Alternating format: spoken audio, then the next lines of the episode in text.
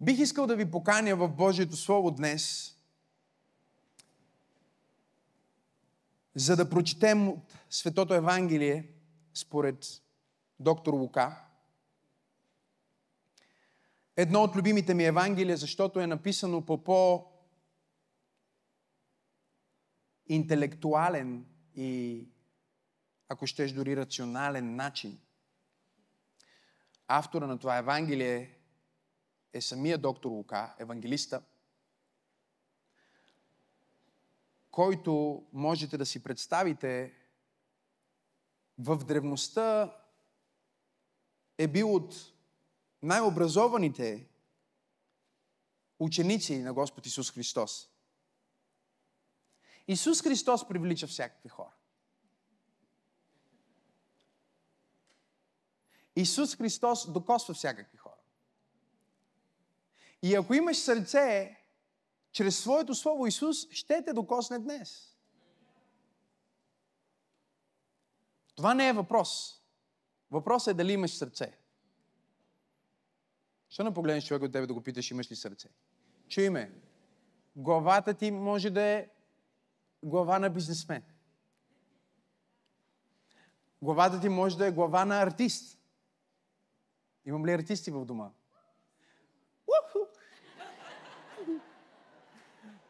Главата ти може да е глава на учен. Или математик. Бог да благослови всички математици. Има нужда от вас. За да може да смятаме тия купища.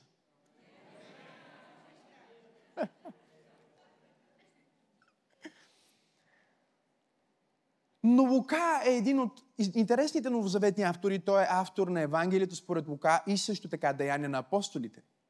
Където можем да забележим, че за разлика от другите евангелисти, които се занимават повече с етимологията на духовното служение на Исус Христос, Лука желае да ни даде контекст на времето, пространството и точните места и хора, които Исус Христос е срещнал. Неговата задача всъщност е да даде доказателства, че този Исус Христос, за който вече познатия тогава свят е чул по много начини след деня на Педесятница, всъщност не е просто мит или легенда или някаква юдейска история, а е реална историческа личност, която всъщност е изцелявала болните, която всъщност е променила историята и е извършила най-великата претенция, която може да имаш като служител и като духовник.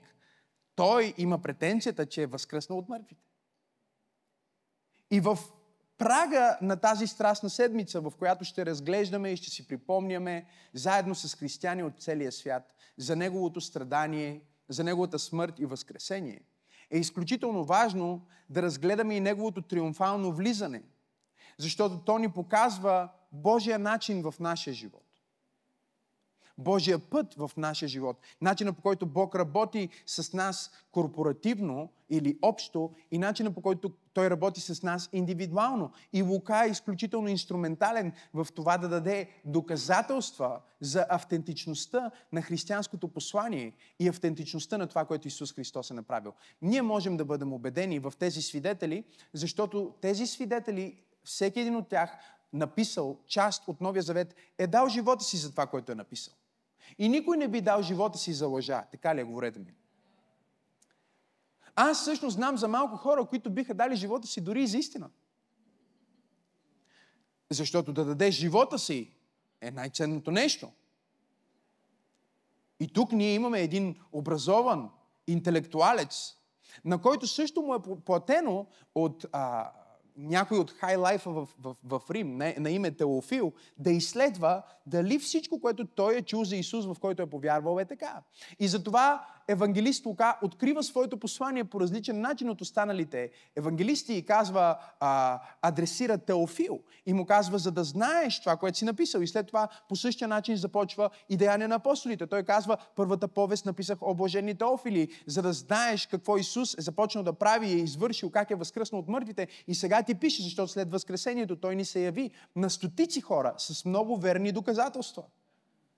И той даваше дати и свидетели, за да може този римски гражданин при желание да се дигне, да се качи на коня си, да си вземе целият антураж и да отиде и да провери Откъде е влезнал Исус Христос? Къде е проповядвал? Къде е това момиченце, на което е казал Талита Куми? Което е било живо по времето, в което а, Евангелието на Йоан е било напи... Евангелието на, на Лука е било написано.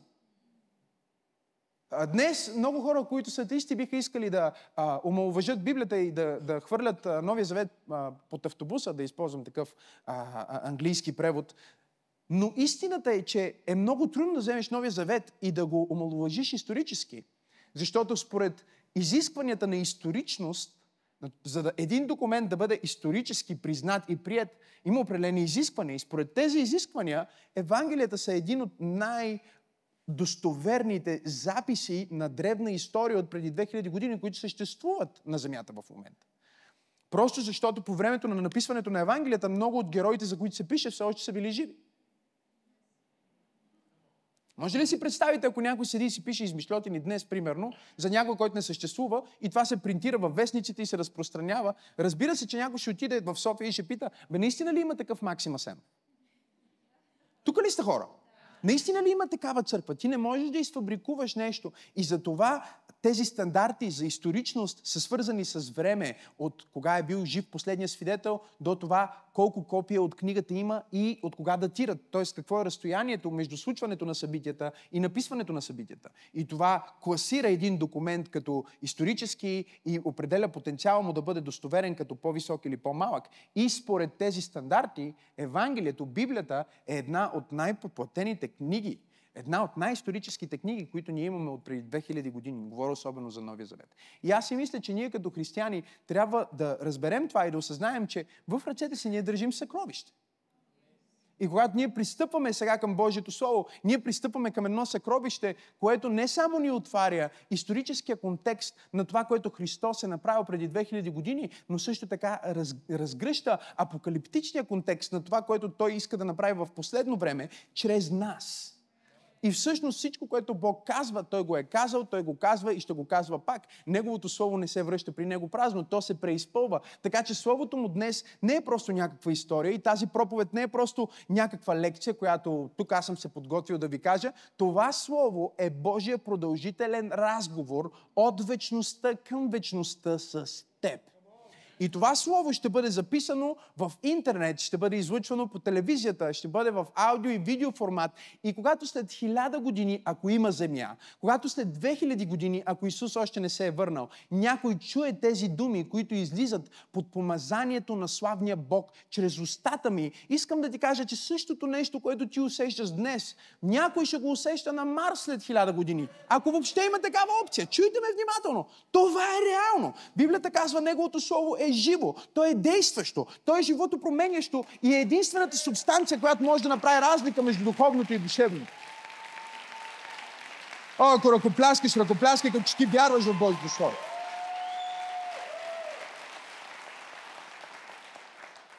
И така ние поглеждаме към записа на Лука и ще прочетем само няколко стиха, за да разберем контекста, тъй като това е послание, което е проповядвано, но проблема ни не е с това, което не знаем, а е с това, което не правим. Бутни човекът му кажи, не пропускай. Знаете ли, това е записано в четирите Евангелия, между другото, Матей 21 глава от 1 до 11 стих. И след това в Марк 11 глава, първи стих надолу. И след това от Лука 19 глава, 28 стих до 44, където че четем. И след това в Евангелието според Йоан 12, 12 надолу. И искам да забележите нещо дори в начина по който е написано. Четирите Евангелия имат един и същи запис, на който дават различни перспективи и всеки път е в 11, в 12, винаги има едно. И има едно, защото Бог иска да се погрижи да не пропуснеш часа на своето посещение. И ако вие си водите записки днес, моето послание се казва, това е нашият час. Бутни човекът му кажи, това е нашият час. 11-12, 11-12, 11-12, 1-11, 12-11, 12-12. И тук не говорим за нумерология, но говорим за Божията премъдрост, която ни открива, че 12 часа са достатъчни, за да имаш един ден. И още 12 става една нощ. Но всеки път, след като минеш кръглото число, минаваш от начало към първото число, което винаги е едно. И много често ние пропускаме това, което Бог прави в настоящия сезон на живота ни, защото искаме да останем в 30, където сме кръгло, и да не започваме с 31, защото винаги започваш от едно. И най-благословените хора, стана тихо в тази презвитарианска, най-благословените хора на земята са хората, които не се страхуват от това да бъдат новаци. От това да започват от начало. От това, че ще бъдат, чуйте ме, на 20 и една. Тъмън си мислиш, че си се закръглил. Тъмън си мислиш, че си стигнал до клуба на порасналите и Бог е оркестрирал по такъв начин времето и пространството, че винаги започваш от начало, когато Бог започва нещо ново в твоя живот. Когато дойде твоя час, започваш от нулата. Ти започваш от едно, после минаваш на две, после минаваш на три. Ама аз, пасторе, съм на 50. И едно, и две, и три. Ама аз съм на 60. И едно, и две, и три. Аз съм на 70. И едно, и две, и три. Но само, само ако не се страхуваш да започнеш от начало, да бъдеш смирен като новак, си в, в състояние да уловиш твоя момент. Искам да ви кажа, че ние живеем в пророческия таймлайн на Бог, в време, в което Бог е избрал тази част от света, Бог е избрал тази църква, Бог е избрал теб и мен да бъдем център на съживление за целия свят. Чуй ме. И ние трябва да бъдем внимателни, когато идва наша част, защото много хора пропускат своя част. Те са разсеяни с това, което се случва от другата страна на света. Или може би са толкова вглъбени в битовизмите на своя живот, че пропускат да открият триумфалното влизане на Спасителя. Така беше и в дните, когато Лука ни казва в 19 глава на своето Евангелие, 29 стих, че когато се приближи до София, извинявам се, Витфагия, беше някъде там, на хълма в Витуш, Елионски.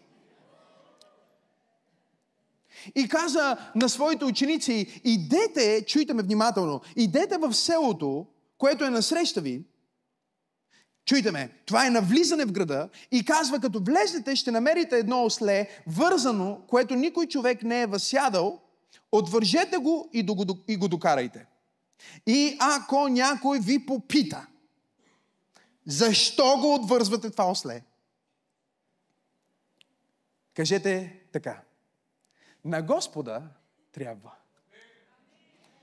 Това е часа на твоето посещение. Кажи, това е моя час. Кажи, това е наша час, в който Исус Христос е изпратил своя ученик да ни каже, на Господа трябваш. И разбира се, ако вие искате да задълбочите в това послание, което е много помазано и благословено, можете да го видите в YouTube. Казва се какво означава това. Имам цяла проповед, какво означава това и там разглеждаме всичките различни мемуари на Светница и как Исус влиза в Ерусалим и какво означава всеки един елемент, компонент и момент на неговото пристъпване от Елион покрай градината, в която след няколко дни ще страда към самия град Ерусалим, където той влиза като цар на царе и Господ на господари. Но днес бих искал да прескочим малко по-надолу в историята и да пропуснем драмата на шума. Драмата на това, което се случва в естественото и да вникнем в духовната реалност, която покрива събитията. Защото всеки път, когато ние се намираме в живота ни тук на тази земя, трябва да си припомняме, че всъщност нашия материален естествен живот е резултата на срещането и взаимодействието между измерения и вселени.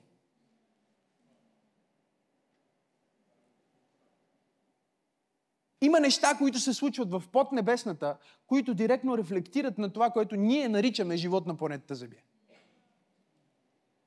И ако не сме внимателни, ние можем да попаднем а, в робство на матрицата и да си мислим, че това, което е, е всичко, което е, но има много повече. Има много повече от това, което новините казват. Има много повече от това, което се случва в естественото. Има много повече от това, което се говори по радиото и по телевизията. Има много повече от скандалите и глупостите, които текат в Фейсбук и в Инстаграм. Има много повече. Нещо се случва в поднебесната, и то директно рефлектира на начина по който ние живеем и на това, което усещаме. Готови ли са това?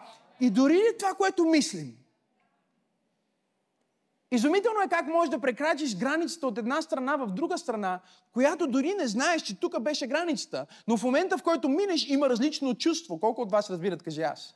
Има различна атмосфера. Колко от вас разбират, кажи аз освен чисто географските бележки, освен чисто а, а, а, начина по който изглежда терена, ти знаеш, че си в друга страна, защото се чувстваш по различен начин. И, и различни мисли започват да текат през полето на твоя ум. И дявола би искал ти да си мислиш, че всичко това, което се случва в материята, е всичко, което е. Но пак ви казвам, онова, което ние наричаме живот на планетата Земя, е всъщност резултат на битки между светове. Всъщност е резултат на срещи между измерения. Всъщност е резултат на буквално сблъсъци на небесни интереси. И има време, има сезон и има момент, в който Бог казва, сега искам да направя нещо в България. Има време, има момент, има сезон, в който Бог казва, сега искам да направя нещо през, през тебе, чрез тебе, в твоя живот. И иронията на текста, който в момента разглеждаме, е, че магаренцето откликна на часа на своето посещение, а хората, за които Исус дойде, но успяха да оценят и да разберат това, което всъщност Бог прави. Не е ли изумително как творението откликва на Бог и понякога тези, които би трябвало да бъдат най-разумната част от Божието творение и най-бързите да откликнат на Неговото движение, всъщност са точно тази част, която се съпротивява и казва не сега, не аз. Защо? Защото за разлика от всичко друго в творението, ние си имаме нашите собствени интереси. Ние си имаме нашите собствени планове, ние си имаме нашите собствени идеи за това какъв трябва да бъде живота ми, на къде трябва да тръгне, какво е модерно, какво е да моде, как трябва, как не трябва, какво да правя, какво да не правя, какво ще кажат във Фейсбук за мен, какво ще кажат в Инстаграм за мен, какво ще кажат другите за църкви за тая църква, какво ще кажат другите църкви за наш, защо пеем така, защо се движим така, защо славим така, не може така, трябва да е по друг начин. И докато ние се съобразяваме с всички материални изисквания, ние пропускаме нашето духовно посещение.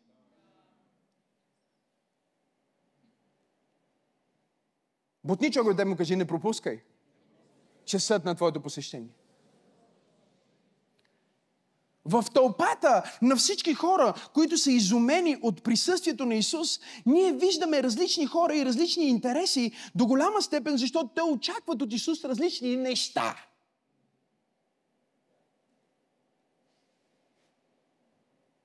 Едните очакват сега той, като влезне в Ерусалим, да махне Римската империя. Нали? Те, това е техния интерес.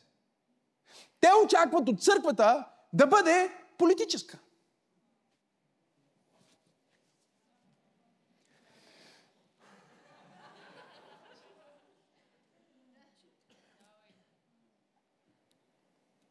Други очакват, че той ще се качи на кон като завоевател. И го презират, защото той се е качил на магаренце. Нека да ви кажа нещо обаче. А пък селените, които дори не нямат възможност да си позволят магаренце, го осъждат в сърцето си, защо той има магаренце, аз нямам магаренце. Мога ли да ви кажа нещо за този материален свят? Много объркан. Често казвам ви, много объркан. Защото може да има някой, който в интернет сега да напише, виж какъв скъп костюм има този проповедник. А той го пише това и пак и той е облечен. Не знам дали сте тук днес.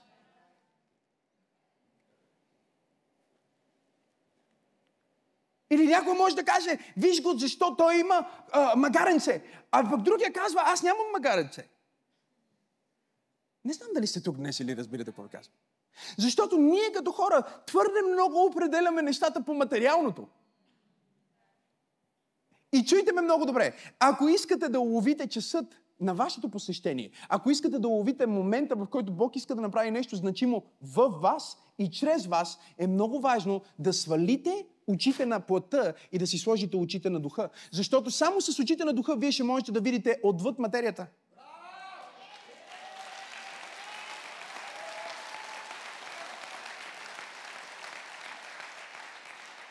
Нали, има едно светско изказване, не дейте да съдите книгата по корицата и разбира се, че корицата е важна.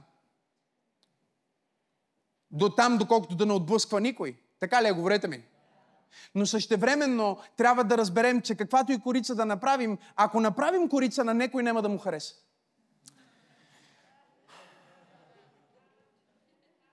И единственият начин корицата, която ние искаме да направим, да се хареса на всички, е просто никога да не я направим. Тогава никой няма да се сърди, никой няма да каже защо е магаре, а не е кон, никой няма да каже откъде се е пари за това магаре, никой няма да се разсърди защо се прави така. Чуй ме, ако искаш да живееш живот, в който си прият от всички, ето ти рецепта. Бъди никой не прави нищо. И всички ще приемат. Но момента, в който ти решиш да преместиш нещо от тук там, Исуса Христе, Момента, в който ти решиш да помогнеш на един човек и кажеш, аз искам да помогна, веднага ще има друг, който ще каже, защо ти, а не аз? И докато ние сме пленени от драмата на материализма, ние изпускаме мистерията на пневматологията, че всъщност Бог е там. И не знам на кой проповядвам днес под звука на моя глас, но Бог ме е изпратил да ти кажа, аби започни да гледаш за Бог. Започни да гледаш дали Бог е там. Защото няма много голямо значение къде е това там, с кой е това там, кой пляска, кой хули, кой се радва, кой не се радва. Важното е дали Бог е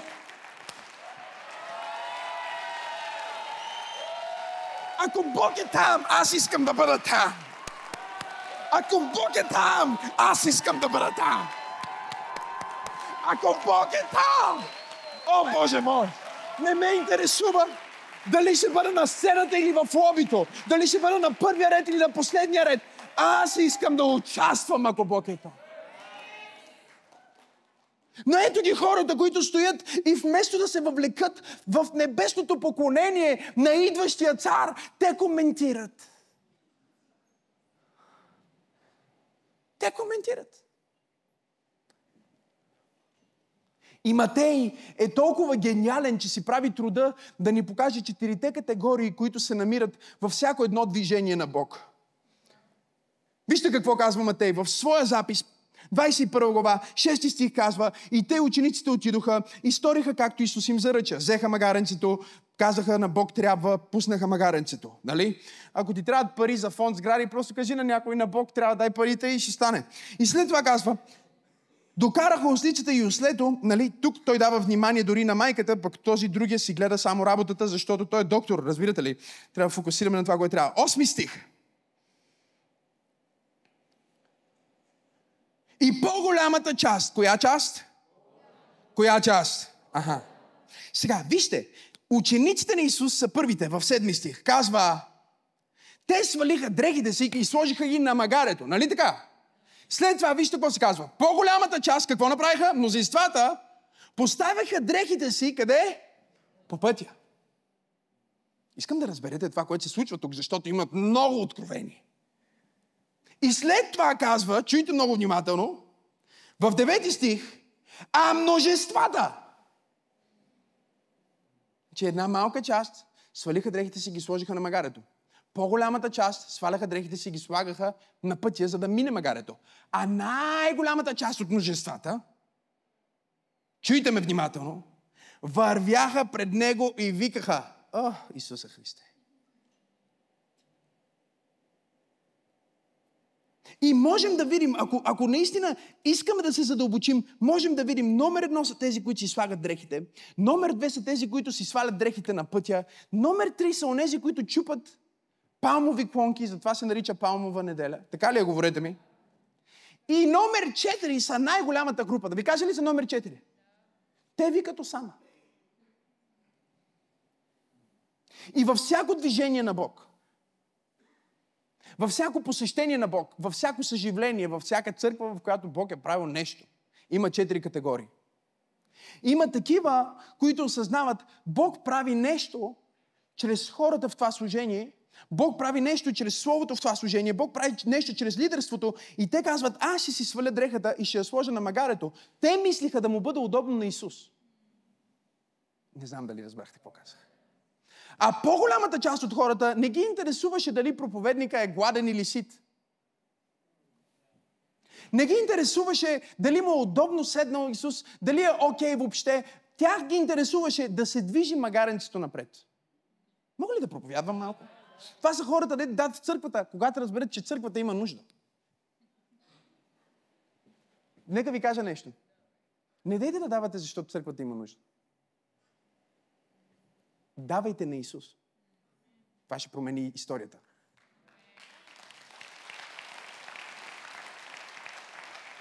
И те си хвърляха дрехите, чуйме, на пътя, по-голямата част.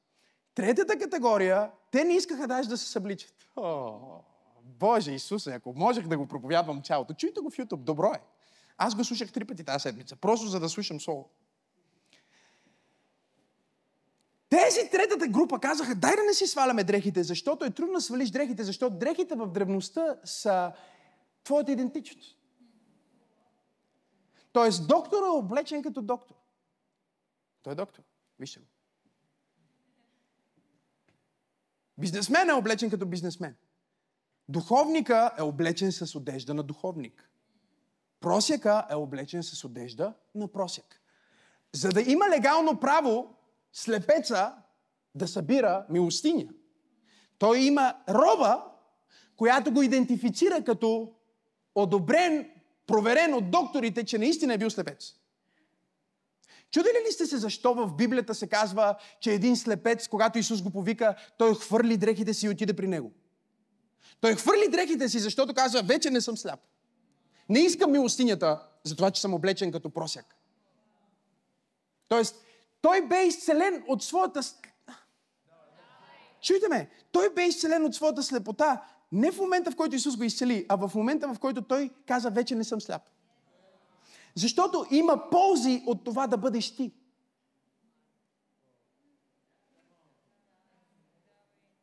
И много често, за съжаление, ползите на това да бъдеш мизерник. Ах, ах, ах. Ползите на това да бъдеш болен. Има телк. Има помощи.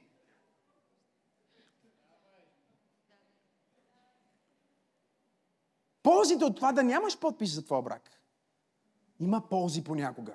И когато ти си заинтересуван от ползите, ти си държиш дрехата и казваш, Боже, аз ще ти дам слава, ама с нещо, което нищо не ми коства. Ще чупа клонки.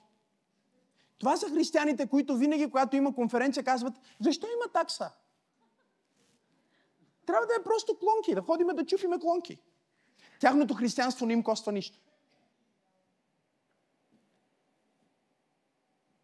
Но това, което ние трябва да разберем, е, че само когато се съблечем от нашата персона, от нашето его, от това, което си мисля, че съм, че съм мъж на толкова години, от това място, имам такива претенции, имам такава власт или такава позиция, само когато се съблечем от това, и то не за да го сложим на пътя на служението, а за да го сложим в покорство на Исус Христос, Исус да седне на това, само тогава Исус взема и нашата мизерия и ни дава нова дреха.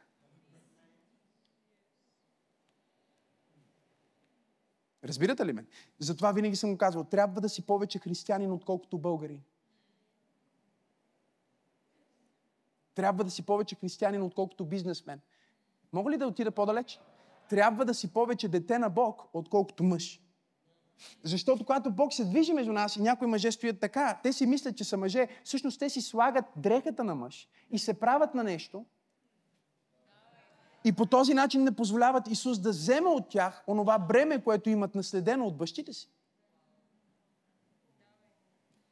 Чуй много добре. Исус може да направи в твоя живот толкова, колкото му дадеш. Исус не спря за момент, за да каже, абе, що чупите клонки? Я се събличате всички. Защото това да се предадеш на Бог в твоя живот не е между теб и пастора ти, не е между теб и пророка, не е между теб дори и църквата, а е между теб и Бог. Бог те гледа. И Бог преценява до каква степен ти ще ловиш часът на твоето посещение. Бутничо, ако те му кажи, това е нашия час. Бог може да прецени доколко ти ще се класираш в това, което Той иска да направи в този час, според това как действаш спрямо Неговото триумфално влизане. И най-голямата част, четвъртата категория, готови ли сте? Еми тях толкова ги мързеше, че дори клонки не чупиха. Те просто пееха. И тяхната песен показва тяхното състояние. Осана, Осана. Осана означава спасявай ни, ама сега веднага. Тези хора нямаха търпението за изкуплението, защото спасението мина през изкуплението, но те нямаха търпението за изкуплението. Юда предаде Исус заради това. Юда предаде Исус, защото той искаше да има цар, без този цар да трябва да умира на кръст. Той искаше да има цар, който просто да отиде и да махне управляващите в, в страната, да изгони римляните, да седне на престола и да започне новата Давидова династия, в която да влезнат в милениума. Но не можеш да имаш милениум без да минеш през страдание. Не можеш да имаш възкресение без смърт. Няма как да се радваш истински, ако никога не си бил тъжен. И се чувстваш здрав само ако някога те е боляло нещо за всички млади хора, които слушат тази проповед. Които не знаят какво е да се събудиш една сутрин и да кажеш, ох, бе, накриво ли спах, какво ми стана? И да се събудиш следващата сутрин и нищо да не те боли, да кажеш, слава на Бога!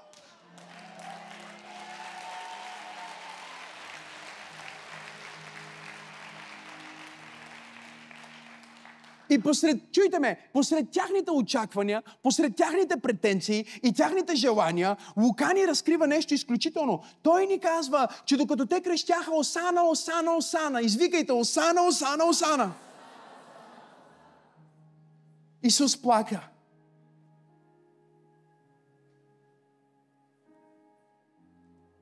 И на гръцки думата за плака не е просто се просълзи нежно, а е рева с глас. И те не чуха, че той реве с глас, защото викаха толкова силно.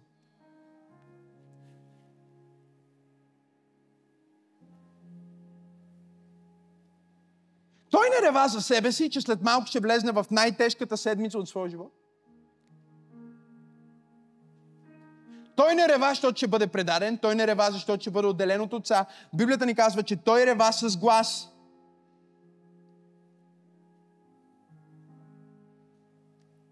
42 стих казва, да беше знаел ти, ти, поне в този твой ден. Кажи, това е моя ден. Кажи, това е нашия час. Кажи, това е нашия ден. Кажи, това е часът на пробуждане. Кажи, това е часът на България. Кажи, това е часът на източна Европа. О, ръкопляска, ако вярваш, че това е нашия час.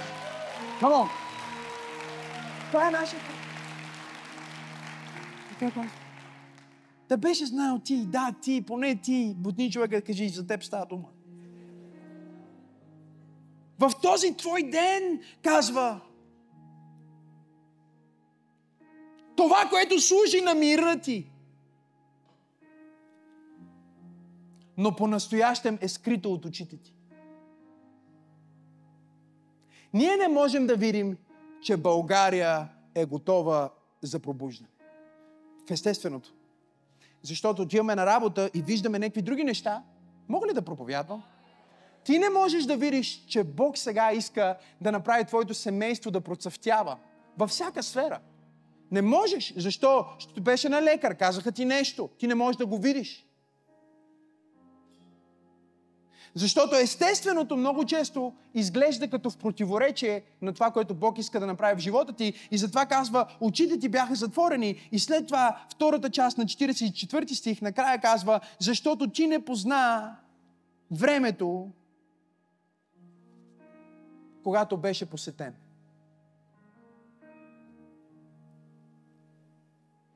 Погледни ме. Бог посещава църква пробуждане в момента. Бог посещава твоето семейство в момента. Бог посещава България и целият този регион на източна Европа. Сега в момента Бог ни посещава. Ще стоим ли отстрани да гледаме какво става в естественото? Матей казва, някой ги пита, абе за какво е това цялото това викане? Що викаха? Даже фарисеите, според Лука, казаха на Исус, абе кажи им да са по-тихи, да млъкнат. Така че не ми пишете такива неща под моите проповеди. Казаха да бъдат по-тихи, да млъкнат, защото те казваха, царя е тук, царя е тук, царя е тук, царя е тук. Не чакаме царя. Не чакаме Бойко. Не чакаме следващата партия, не чакаме следващия избавител. Царя на царете е тук, царя на царете е тук, царя на царете е тук, царя на царете е тук, принца на мир е тук.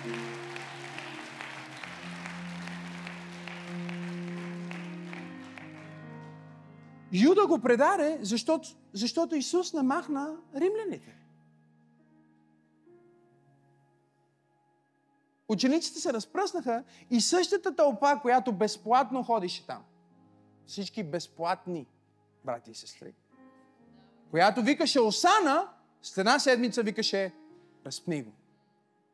Защото не бяха посрещнати техните собствени интереси. Те искаха да им се оправи материалния живот и не разбираха, че единственият начин материалният живот да се оправи е духовният живот да се оправи първо. Защото можеш да оправиш купето на една кола, но ако не оправиш двигателя, не знам на кой проповядвам днес. Няма никакво значение. Няма никакво значение кой е в, в парламента. Погледнете ме. Виждате ли ме много добре? Няма никакво значение. Как ще си го разпределят? Колко ще откраднат? Кой ще бъде новия? Кой е стария? Кой е новия стар? Няма никакво значение. Знаете ли какво има значение? Исус Христос казва, сега е часа на България. И съживлението отдолу нагоре е това, което ще промени тази страна. Сега е часа. Сега е часа. Сега е часа. Казвах, сега е часа.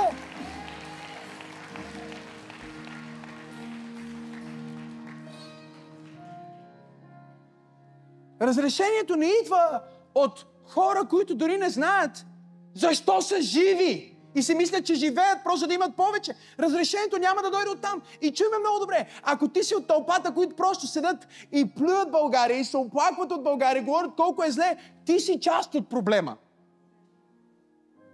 Добре дошъл в църква, в която ти казваме, че си част от проблема. Чувствай се като у дома си. Да, ти си част от проблема, защото това е най-лесният начин да абдикираш отговорността, която Бог е сложил върху теб. Бог не те пита кой е в парламента. Бог те пита ти какво правиш с твоята дреха. Ти бизнесмен за Исус ли си или бизнесмен за себе си? Бог не те пита кой е в парламента. Бог не те пита какво става с другите хора, които говорят в интернет и карат хората да са извратени и откачени. Бог те пита, ти какво правиш с твоята дреха? О, ама аз, пасторе, аз какво зависи от мен? Аз имам само малко. Знаеш ли, Бог никога не е използвал това, което нямаш. Бог винаги е използвал малкото, което имаш, което си бил готов да му дадеш. И ако тази служба, ако този ден на цветница ти казваш, Исусе, от днес нататък аз ще осъзная, че аз съм бизнесмен с мисия, аз съм проповедник с мисия, аз съм майка с мисия, аз съм баща с мисия, аз съм лидер с мисия. Аз ще изпълна моето предназначение. Бутни човека от тебе, бутни човека от тебе. Тогава ще осъзнаеш, че това е твоя час. Това е часът на нашето посещение. Можеш ли да си представиш, че Бог беше между тях и те дори не го знаеха? Бог беше между тях И те дори не го знаят. Възможно ли е Бог да е в тая църква и да иска да разтърси тая нация и ние дори да не го знаем? Възможно е. И затова е важно да не пропускаме часа на нашето посещение и да кажем, окей, 12 часа, идва времето за нас. Или може би до сега сме били 10 или 7. О, малко е некомфортно, когато стигнеш до едно ниво и отидеш към следващото ниво. Знаеш ли защо? Знаеш ли защо има битка в тази църква в момента? Има битка в твоя живот в момента. Има битка в България в момента. Знаеш ли защо? Защото има кристален таван. Кристален таван стъклен таван, който стои отгоре и демоните казват, няма, няма, няма да минете. Не може тази църква да мине хиляда човека. Няма, няма, няма. Не може да имате сграда. Как ще имате вие сграда? Няма, няма, няма. Стоят отгоре и казват, няма как да стане. Ние сме отдолу и сме на 19. 20! Пробиваме през кристала. И някой казва, мале, сега пак ли трябва да даваме? Пак ли от начало почваме? Преди 7 години правихме призив за спасение. Сега пак ли правиш призив за спасение? Пак ли казваш същата проповед? Едно, две, три, четири, пет, шест, седем, осем, девет, десет. Едно, две, три, четири, пет, шест, седем, осем, девет, двайсет. Едно, две, три, четири, пет, шест, седем, осем, девет, тридесет. Едно, две, три, четири, пет, шест. Всеки път почва от едно. Всеки път почва от едно. Не защото Бог те е върнал назад, а защото Бог казва, както ми уповава в първия ден, уповавай ми в този ден. Както ми е вярва, когато нямаше нищо, вярвай ми так. Камо! А, аз съм християнин. Забележи, че се кръглят. 30 години. Никога никой не казват, 21 и половина закръглят.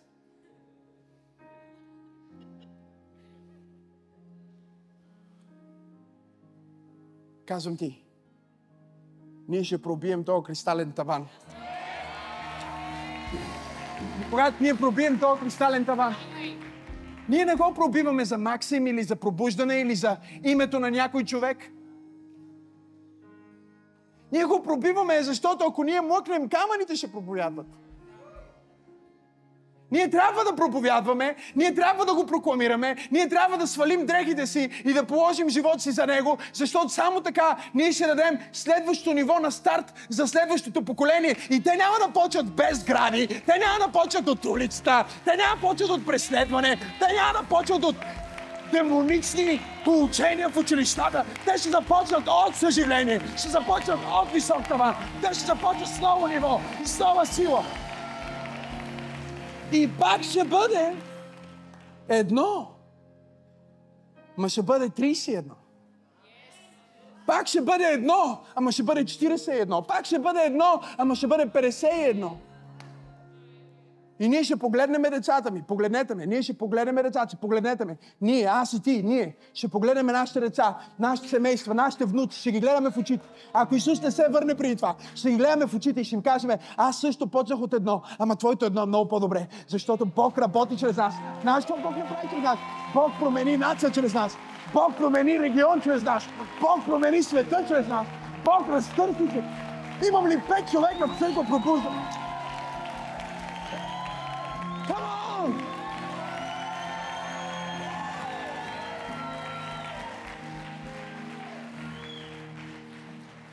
Това е нещо, за което си заслужава да отидеш и да бъдеш най-добрата маникюристка. Казвам ти го. Иначе ако просто стоиш, какво си правила? Пили ногти цял живот. А! Но ако ти излезнеш с тази сила, Господи Исусе, ако ти излезеш с тази мисия, имам нужда от маникюр в момента. Затова го мисля.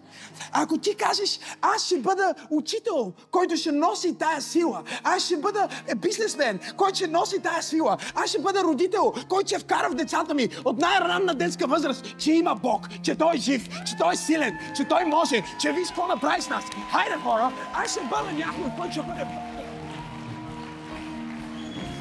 Аз ще използвам живота ми Готови ли сте за голямото извършване? Това е цветница. Цветница е, че само 12 човека положиха целия си живот за Исус. Но 12 човека са достатъчни. 12 часа. Цялата музика е от 12 ноти.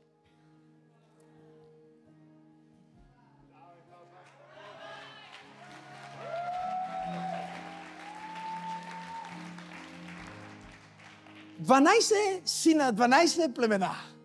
Рабаба шада, рабаба раба. И 120, което е 12 срещу една нула.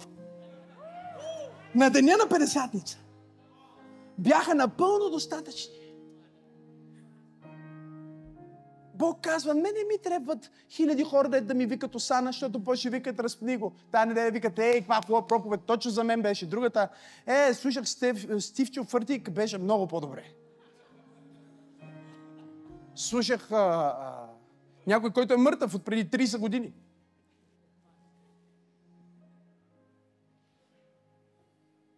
Това е начинът по който хората пропускат часа на своето посещение. Бог ги посещава в дома им, чрез жена им, те гледат други жени. И ти се казваш, идиот!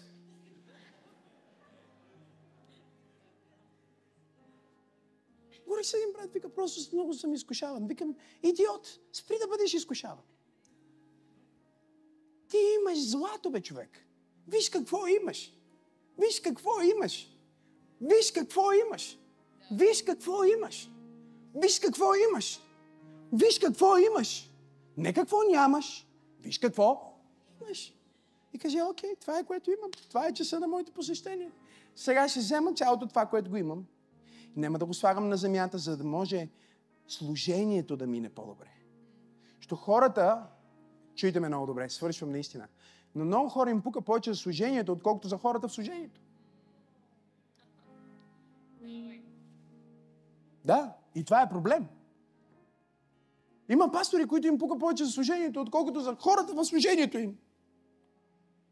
Погледнете ме. Хората са важни. Казах, че служителите са важни. Казах, че хората... Бутни човека до тебе, му кажи, ти си важен за мен. Те си взеха дрехите и казаха, ние няма да ги слагаме за магарето да му е удобно. Откъде на къде на магарето да му е удобно? Магарето е направено да минава точно по такъв терен. Погледнете ме. Църква пробуждане е направена такава, каквато е. Не е перфектна, не е кон, не е жребец, а е осле. Диво осле, което никой до сега не го оседла. Това е тази църква. Не е като другата църква. Мога ли да кажа нещо като ваш пастир, много честно, и ви изпращам си хорите, че имам следваща служба. Може да останете, ако искате. Пратете някой по-скоро. Един ден се моля и викам, Боже, защо така? Викам, не може ли да сме малко по-като другите църкви? Погледнете ме, честен съм в момента. И дори казвам за мен, не мога ли да бъда... Аз не съм глупав, аз знам как да се направя малко по-смирен.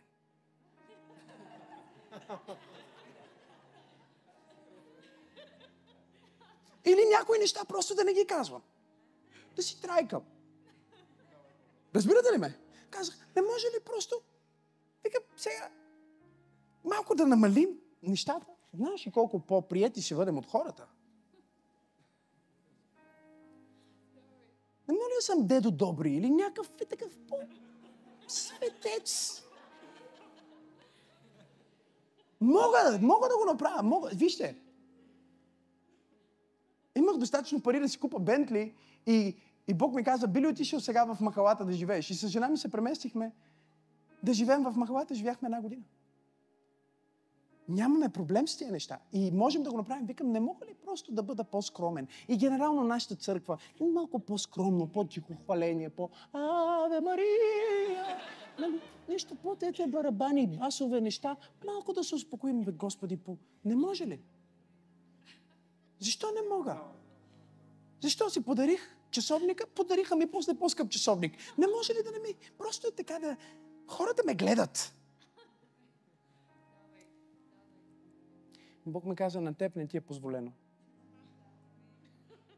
И на тази църква не ви е позволено.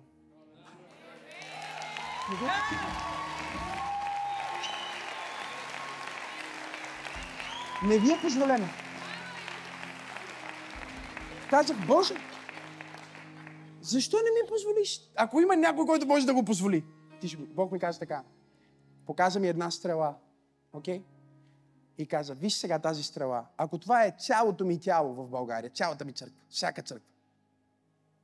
Погледни сега най-най-най-най отпред. Виждаш ли острието? Но малко нещо, което блести и е остро. Каза, това е вашата роля в моето царство. Вие не сте опашка.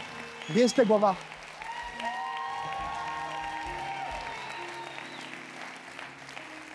И когато вие построите сграда, това ще насърчи други да имат сграда.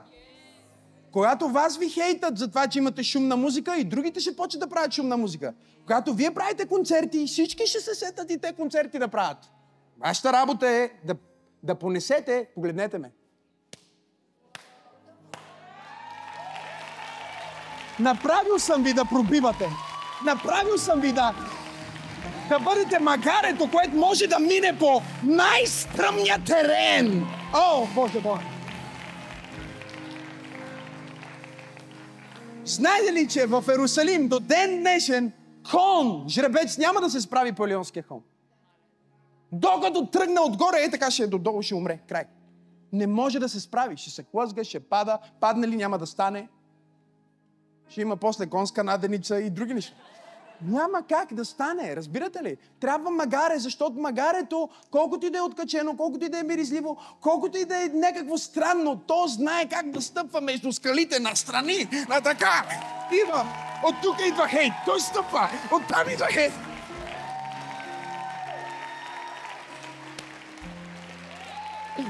Започни да се молиш, започни да се молиш, започни да се молиш. Бог е между нас. Започни да се молиш. Татко, благодарим ти, татко. Благодарим ти за ролята на пробуждане в Твоето царство в България. Господи, ние разбираме, че истинското смирение не е да се правиш на смирен. Истинското смирение е да изпълниш своето предназначение. И Господи, ние сваляме дрехата си и я полагаме в краката на Исус ние помагаме на седлото на Христос и ние казваме, царю на царете, Осана, влез в София, Осана, влез в сърцата ни, Осана, влез в страната ни, Осана, влез в парламента ни, Осана, влез в региона ни, Осана, Осана, Осана, Осана. Всяка дреха, която му даде, се превръща в платформа, от която той да проповядва. Толкова съм щастлив, че слушате посланията, които споделяме в този YouTube канал. Можете да ни подкрепите, като коментирате, като споделяте и разбира се, като давате ресурси на линка в описанието. Вашите дарения ни помагат да достигнем до повече хора, точно като вас, с вдъхновяващото послание на вяра и любов, което носим. Абонирайте се и ще се видим в следващото послание.